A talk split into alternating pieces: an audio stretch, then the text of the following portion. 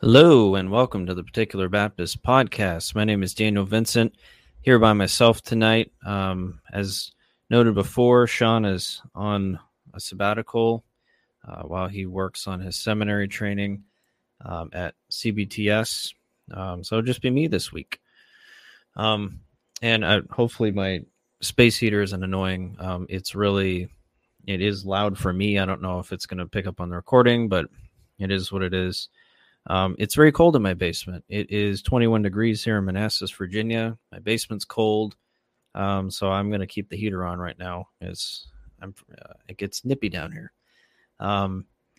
So yeah, we're going to start off talking about some things with philosophy. We're going to talk about Ecclesiastes 12, Proverbs a little bit. I was thinking about this earlier. Our podcast is coming up on 2 years. I think May will be 2 years. We started in 2020.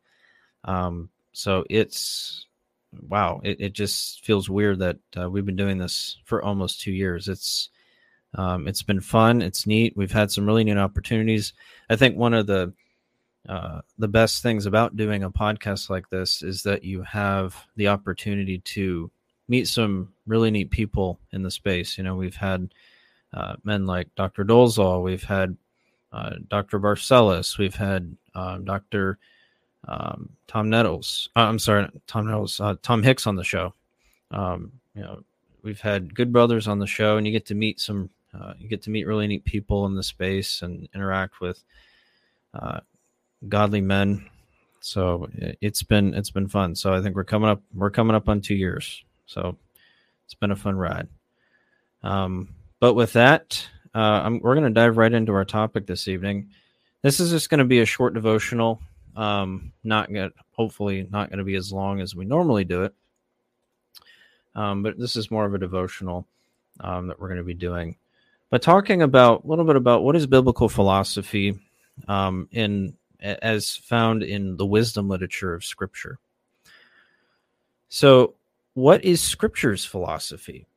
Now, the word philosophy and its concepts and concepts surrounding it have really come under attack lately. We've seen it attacked around the topic of the doctrine of God, especially the concept of Greek philosophy or philosophy really as an overall concept has come under attack. And I think that the concept as a whole is a taboo issue in evangelical circles. Philosophy is seen as this evil thing that we have to avoid, and we just need our Bibles. We just need Christianity. Philosophy is something to just leave behind. So there's this dichotomy that's presented between philosophy and Scripture. And this is a false dilemma, and one that should be rejected by fair-minded Christians who are seeking to be truthful. It needs to be rejected. Philosophy is not a concept in and of itself that is problematic in Scripture. And in fact, the Bible employs philosophy as it relates to life. There's a philosophy of life, how we're to live, how we're to think, especially in relation to the things of this world. And this is what we see in the concept of wisdom as found in the Proverbs and Ecclesiastes. We see this biblical philosophy laid out on, things such as work, not being lazy, not being consumed with things of this world, watching who your friends are, who you hang out with, who or close friends are at least, things like that have basic practical implications for daily life. But those are all tied around a central philosophical framework that is wisdom, right? There's this concept of wisdom that we see very much pushed in the Proverbs. We see it in Ecclesiastes as well, but Proverbs kind of lays out the contrast, I think, more clearly. And we see this early on in the book of Proverbs. Proverbs chapter 1, verse 7, "The fear of the Lord is the beginning of knowledge, but fools despise wisdom and instruction." And the contrast between the one who is wise, right, and the one who is foolish is laid out immediately. And this is the dichotomy that you see, in Proverbs, what the wise person does and what the foolish person does. This is a concept that is commonly found in that book. Now, this doesn't have anything to do with someone's mental capacity, right? From a physical standpoint or a medical standpoint, but it's this spiritual foolishness. It's this spiritual state that this person is in. Their mindset is one that is foolish. It's one that is devoid of having a proper understanding of what it means to obey God and follow his word. John Gill, in his Bible commentary, in talking about this very verse from Proverbs, says this, quote, "Unless a man who knows God in Christ and worships him in his fear, in spirit, and in truth," this is alluding to John 4, "according to his revealed will, he knows nothing as he ought to know, and all his knowledge will be of no avail and profit to him. This is the first and chief thing in spiritual and evangelical knowledge, and without which all natural knowledge will signify nothing," end quote. So from a spiritual standpoint, this is, literal stupidity. Again, this isn't a mental incapacity. It's a spiritual incapacity, so to speak. It's spiritual stupidity. Lately, or recently at least, I've been trying to teach my two oldest ones that the word stupid isn't always inappropriate. There is a time to utilize it from a biblical point of view, because it's the language that the scriptures use to describe those who are doing sinful things, right? It's the very words of scripture. It's the very concepts of scripture. For instance, Proverbs 10:13 says, "Wisdom is found on the lips of him who has understanding, but a rod is for the back of him who is devoid of understanding." Or it could also be translated, "lacks sense," right? It's sensible to do that which is wise. It's sensible from a spiritual standpoint to do that which is good, wise, i.e. pleasing to God, what is honoring to God. But it's stupid and foolish. It's a lacking of sense to do that which is evil. Ergo, the rod is for the back of those people who do things that are stupid. They do sinful things, foolish things, right? Proverbs 12:1 even utilizes the word stupid expressly. "Whoever loves instruction loves knowledge, but he who hates correction is stupid." Right? So it's this concept of foolishness. It's one who rejects that which is good and right and biblical as defined by God. And it carries this idea of brutishness or acting like an animal. Right? It's stupid. It's foolish. It's something that, I guess from a biblical standpoint, would boggle the mind, because why would somebody do something so stupid as to follow that which is evil? Well, it is foolishness. It's stupidity in a sense. So this is the context that we find ourselves in as we move into the book of Ecclesiastes, that there is this fundamental philosophical framework that the Bible has us moving from in every aspect of our life, and how we live and how we walk and how we handle our finances and how we treat our spouses and how we raise our children. There is this fundamental philosophical framework that we live from, that everything flows from. And this is obeying and honoring God. This is true wisdom, right? So this in and of itself is a philosophical framework. It is philosophical inherently. There is a built-in philosophy in the scriptures that we move and apply in other areas of our life. So there's no room for these ideas in the Bible against philosophy as a concept. But we need to have the proper understanding of philosophy in order to apply these things correctly. And yes, there are philosophies that we are to reject. And Paul talks about this very clearly in the New Testament. Colossians 2:8, "Beware lest anyone cheat you through philosophy and empty deceit, according to the tradition of men, according to the basic principles of the world, and not according to Christ." Again, Paul is not saying that philosophy is bad. He's not. Notice what he says. He says, "Beware lest anyone cheat you through philosophy and empty deceit, according to the tradition of men, according to the basic principles of the world and not according to Christ. So he's qualifying what he's saying to reject. He's qualifying that what is to be rejected is unbiblical philosophy, philosophy that does not comport with the scriptures. That is what is to be rejected. Okay, we have to guard ourselves against that. And clearly, Paulus ultimately has a specific concept in mind. When he's talking about the Colossians, he's probably talking more specifically about a particular type of philosophy. But the principle is there, that we're not to be held with strange philosophies, but that our ground is to be in those things that are according to Christ. And that would expand beyond what Paul is simply talking about here in context, because that principle comes before the actual issue that he's addressing. It's grounded in something greater, so it applies to other things.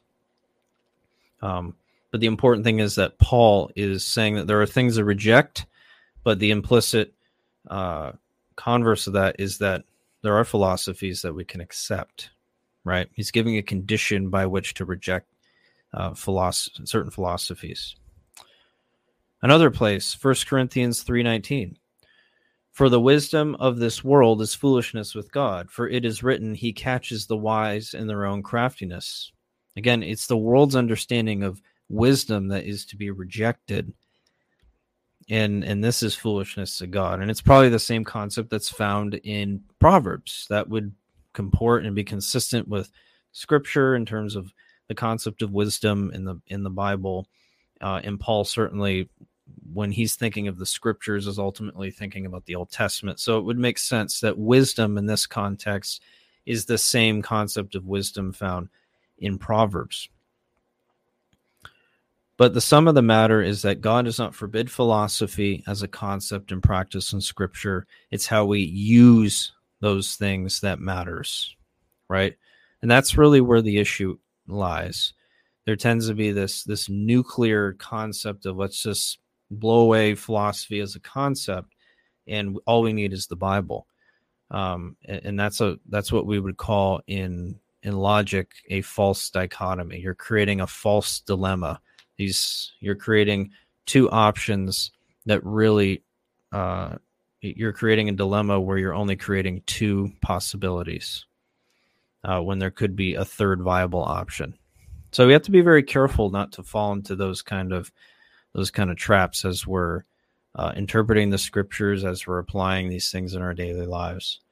And that really gives us the framework to dive into the core passage that we're going to talk about here in Ecclesiastes 12.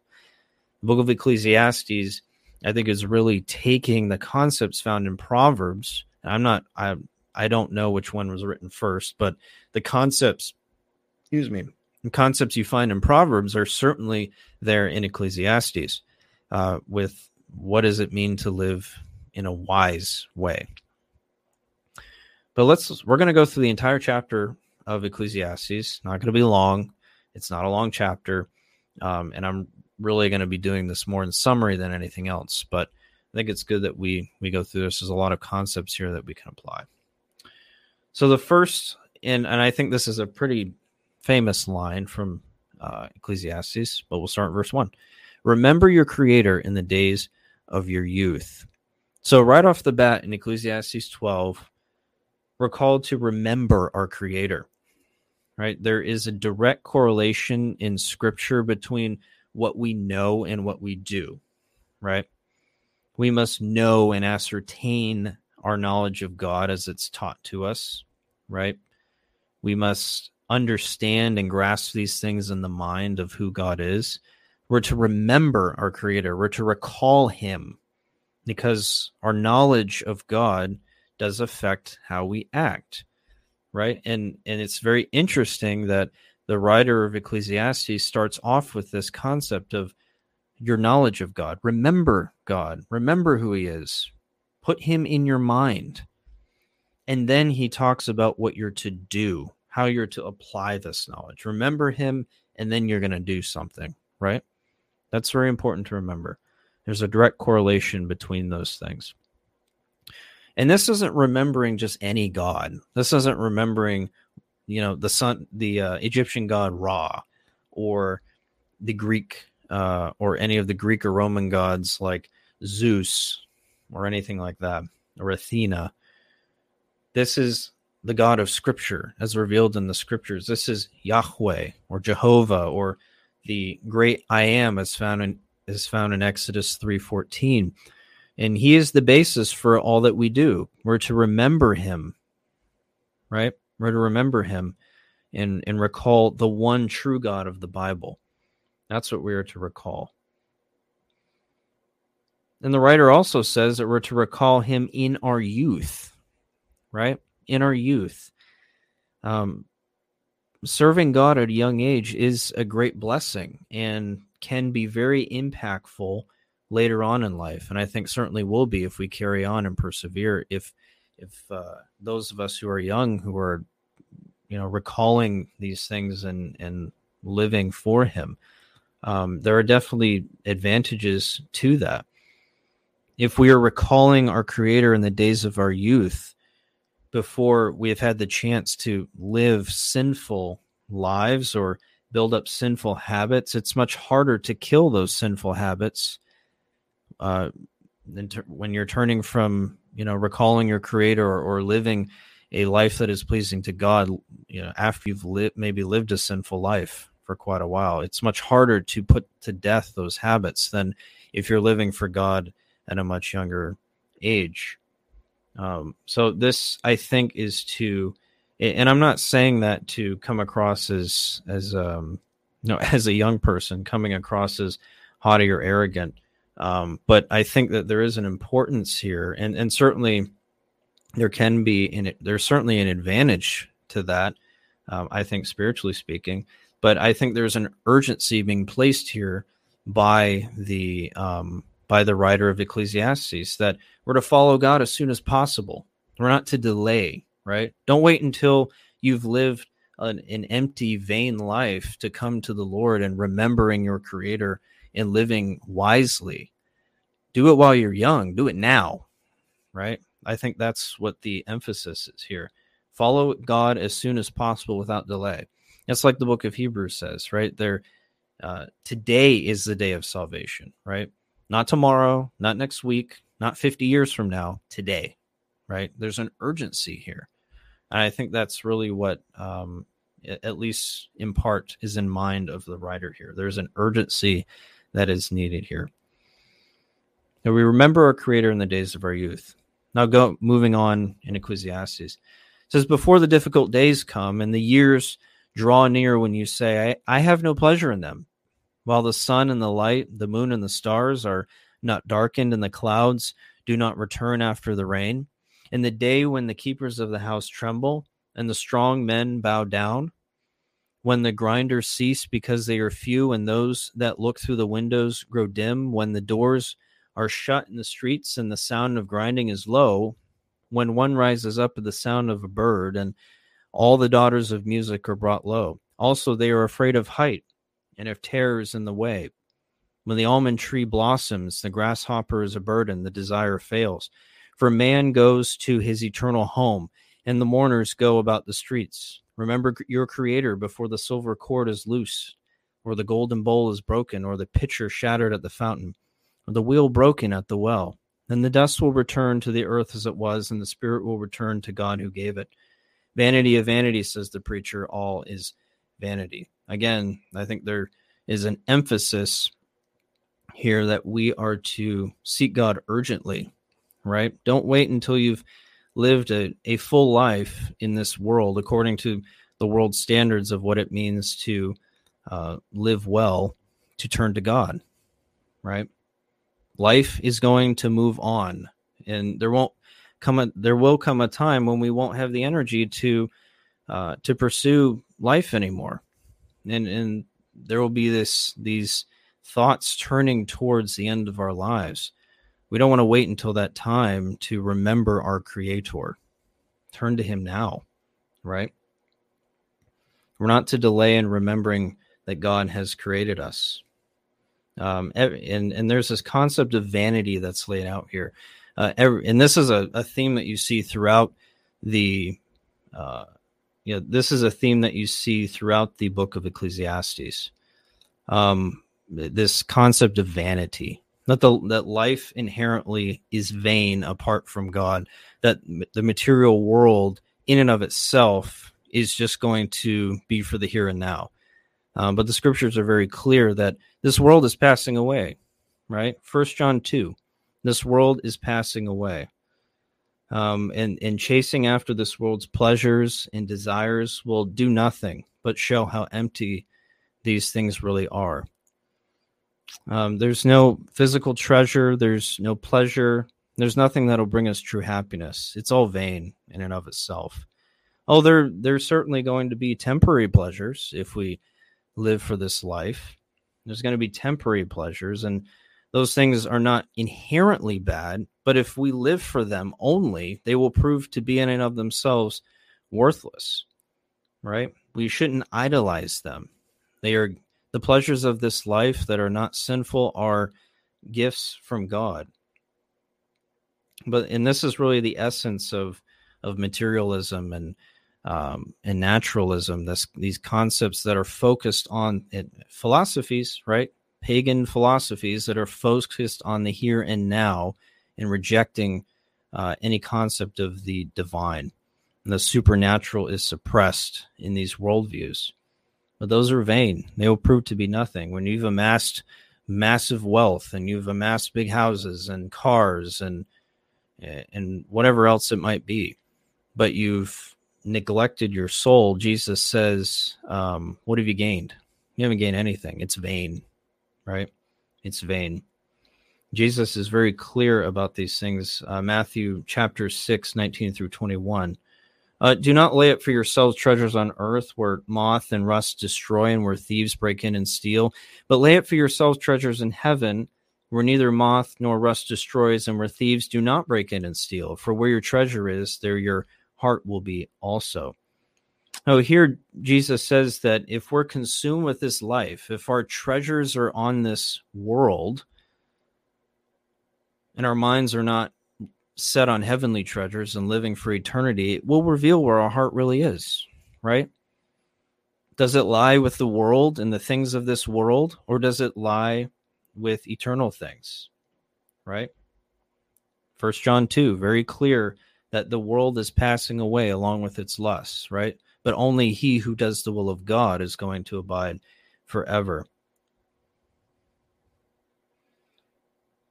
We are merely Christians just traveling onto the celestial city through Vanity Fair, right? By faith, looking forward, having faith in our King, Jesus Christ, walking forward through and avoiding the things of this world as our ultimate pleasure and our ultimate security, and ultimately looking forward to our heavenly home, that great city where Jesus is. That is where our treasure is found, and that should guide us and help us to frame our, and should be really the philosophical groundwork for our entire lives.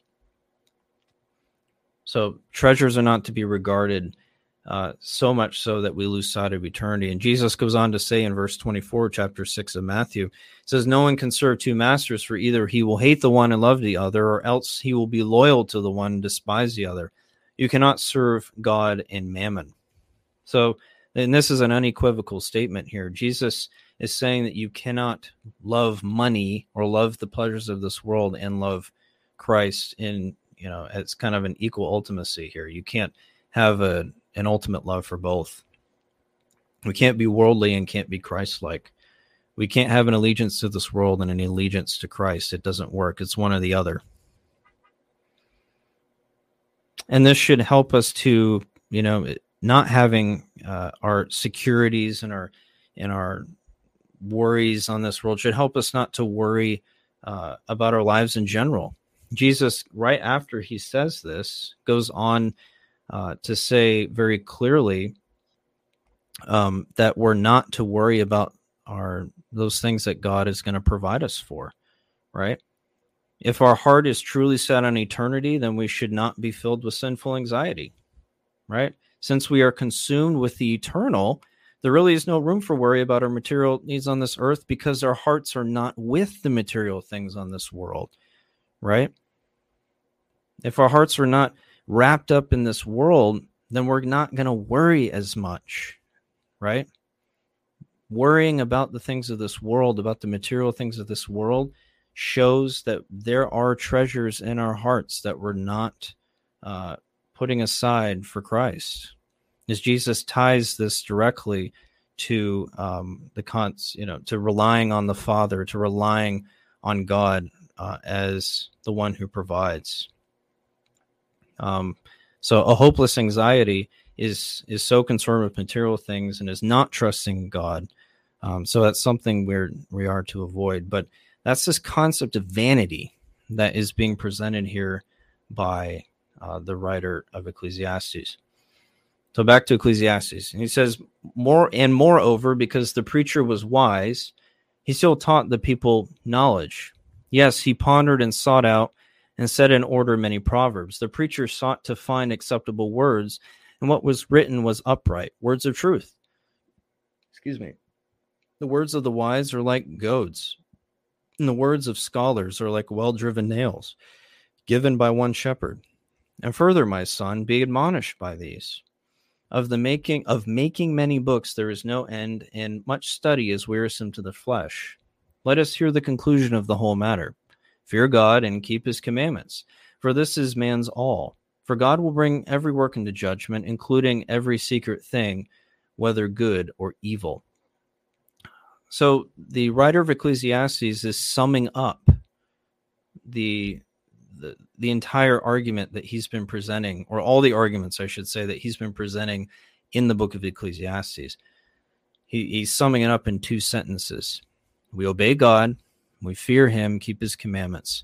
This is our basic philosophy of life as Christians. And this really should be the basic philosophy of the entire human race. But primarily, I think it applies primarily to us as Christians, that we are to live in a way that is pleasing to God, and that is our philosophy of life. That guides everything that we do. It permeates everything that we do on a day-to-day basis, our church life, our family life, our money, how we treat others, how we treat our neighbor. Everything is affected by that. That is the basic philosophy of our life. And the writer here is also saying that knowledge is a good thing, right? And storing up proper wisdom in our minds and wisdom in our hearts is good, right? And he even says these words are like goads. A goad is something that prods you on. It pushes you on, right? It pushes you in the right direction, right? It pushes us forward. But we also have to be careful not to simply accumulate knowledge, right? Studying can be profitable, right? But if we just study for the sake of studying and we're not applying it, then we're really wasting our time, right? You can study all about the doctrine of God that you want, doctrine of the church, doctrine of Christ, doctrine of salvation. But if you're not applying those things, the implications of those things to your life, then you're simply wasting your time. It's vanity, right? So we have to be very careful that we're using knowledge properly, and we're not just getting big heads for the sake of getting big heads. That's very, very easy to do, especially as we're reading theology books or whatever it might be, going to seminary or whatever it might be. It's easy to get big heads and become haughty and prideful, but we shouldn't do that. We have to apply these things properly. These things should change how we live and how we act, should make us obey God more. And I think that's a struggle that all of us are going to continue to deal with and certainly not be perfect at in this life, but it's part of our sanctification process and something that we have to remember. And we have to be sure that we're applying the knowledge that we have. Nothing else matters but to obey God and fear him. That is our goal, right? That is our goal. Obeying God brings true joy to the Christian, and it's a joy for Christians to do those things. First John chapter 5, verses 1-3 makes this very clear. It says, whoever believes that Jesus is the Christ is born of God, and everyone who loves him who begot also loves him who is begotten of him. By this we know that we love the children of God, when we love God and keep his commandments. For this is the love of God, that we keep his commandments, and his commandments are not burdensome, right? So there is joy in obeying God's commandments. We're not walking around, being like, oh, man, I got to obey God today. I mean, oh, I don't like obeying God. We don't do that as Christians. It doesn't mean we're, perfect at doing that all the time, but our general lifestyle is one that desires to obey God. We find happiness in obeying God. We should, right? We should. It's not a burden for Christians to obey God. It's a joy for us. But we just have to be careful to not divorce obeying God with those good gifts that he has given us. We are to couple obedience to God while employing those things that he's given us, or our lives really are meaningless.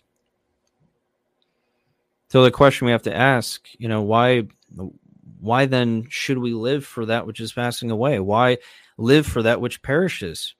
Why do we do that? It's because we don't really believe that God exists and that he has commanded us to honor and obey him. We don't really believe that.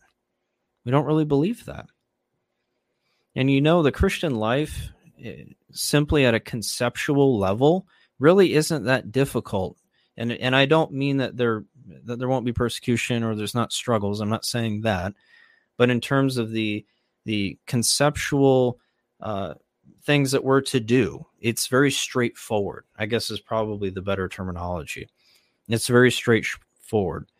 I think that we as Christians sometimes make it difficult, right? We add our own rules. We add our own regulations. We say, we'll be a better Christian if you do things this way, or if you do things that way, things that are not found or implied in Scripture, but that are just my own preferences that I impose on other people, right?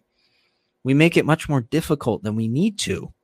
Make it much more difficult. Instead of just doing what God has commanded, he's given us the sufficient word, his sufficient word, which lays out what we are supposed to be doing. That is what we're supposed to be doing. Not imposing our own thoughts that are not in Scripture or not implied in Scripture, not in the commands of God upon others. We're not to do that. We make the Christian life so difficult, or even on ourselves, if it hinders us from obeying God. We have to be very, very careful about that. The Christian life is living in light of the gospel. We are saved by God, not through merits of our works, but because of the righteousness of Jesus Christ on our behalf. And then our job is to simply live in light of that, right? Paul said to work out your own salvation in fear and trembling, right? We're to live in light of what God has done for us. That's what we're to do. That is it. That's the Christian life in a nutshell. That is it. We're to obey God, trusting in Christ by faith, believing the gospel, and letting that rule our lives. And as we are letting that rule our lives by faith, in faith alone, in Christ, in the gospel alone, then we are going to live differently, and our lives will reflect that, right? Again, that doesn't mean it's going to be easy, doesn't mean there's going to be struggles, but conceptually, the Christian life is very straightforward. It's very simple from that regard on a conceptual level. It's the sum of the matter. We obey God, we fear him, and we keep his commandments. That's the Christian life. That's it. There's nothing else to it.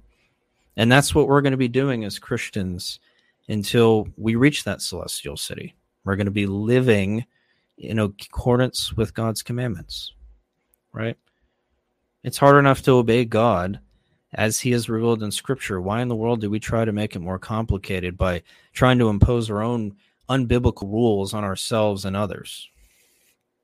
It really, I think, can be kind of astounding that we do that. And we wonder why there can be so much strife in the church, because we're trying to live the Christian life our own way. We're trying to maybe in some way impose these things on others, and we shouldn't be doing that. We have to be very careful about that. Let's just obey God's commandments. Let's love our neighbor. Let's obey God's word. That's it. That's a Christian life. And one day we will, as if we are really Christians, reach that celestial city. And I think we want to hear God say, "Well done, good and faithful servant." We have pleased our God. That's really what it. You know, we try. I think sometimes we try to think being radical means we're running around on the streets and doing all these supposedly radical things, running around the streets, preaching in the streets, and doing all these things. And those things are not necessarily bad, but let's just obey God where we're at. Are we providing for our families? Are we being faithful in the house of the Lord on Sundays? Are we giving our gifts to God's church? You know, are we walking in ways that are pleasing to God? That's what we need. That's radical. That's what it means to be radical. That's what it means to obey the word of God. That's what it means. And that's really the conclusion of the whole matter. Life with that purpose in mind, that we are going to obey God as he is prescribed in his word, is really what is fulfilling. That is opposed to the vanity that we see in this world. And that's really what a biblical philosophy is to live in light of God's commandments. But with that, I think that's all for today. And provisionist perspective, you guys are doing well. I see you asked a question here. What does too late mean on determinism? God always gets us exactly when he wants to, doesn't he? What I mean by too late is, you know, before you're called home. Too late, obviously, you wouldn't be able to come back and repent if you've already passed away, unless you believe in some weird view of the afterlife. But that's what I mean by too late. And that really doesn't have anything against determinism. And actually, a provisionist perspective, I'll say this. I would encourage you to join us for next week's episode, because next week we're going to have Dr. James Dolezal on the show, who some of you probably have heard on the show before when he talked about the doctrine of God. But we're going to be talking about divine providence. And I think a pretty in-depth discussion of divine providence. So especially provisionist perspective, I think you guys would find this very helpful. We're going to be talking about the authorship of evil. We're going to be talking about the nature of evil, what is sin, and how that relates to the authorship of evil in terms of when we're talking about God. So I'd encourage you all to join us. I think that'll be a very helpful discussion. But until then, everyone have a great weekend. Thanks for joining me for the short devotional. I hope it's been helpful and beneficial. And everyone have a great Lord's Day on Sunday. Take care.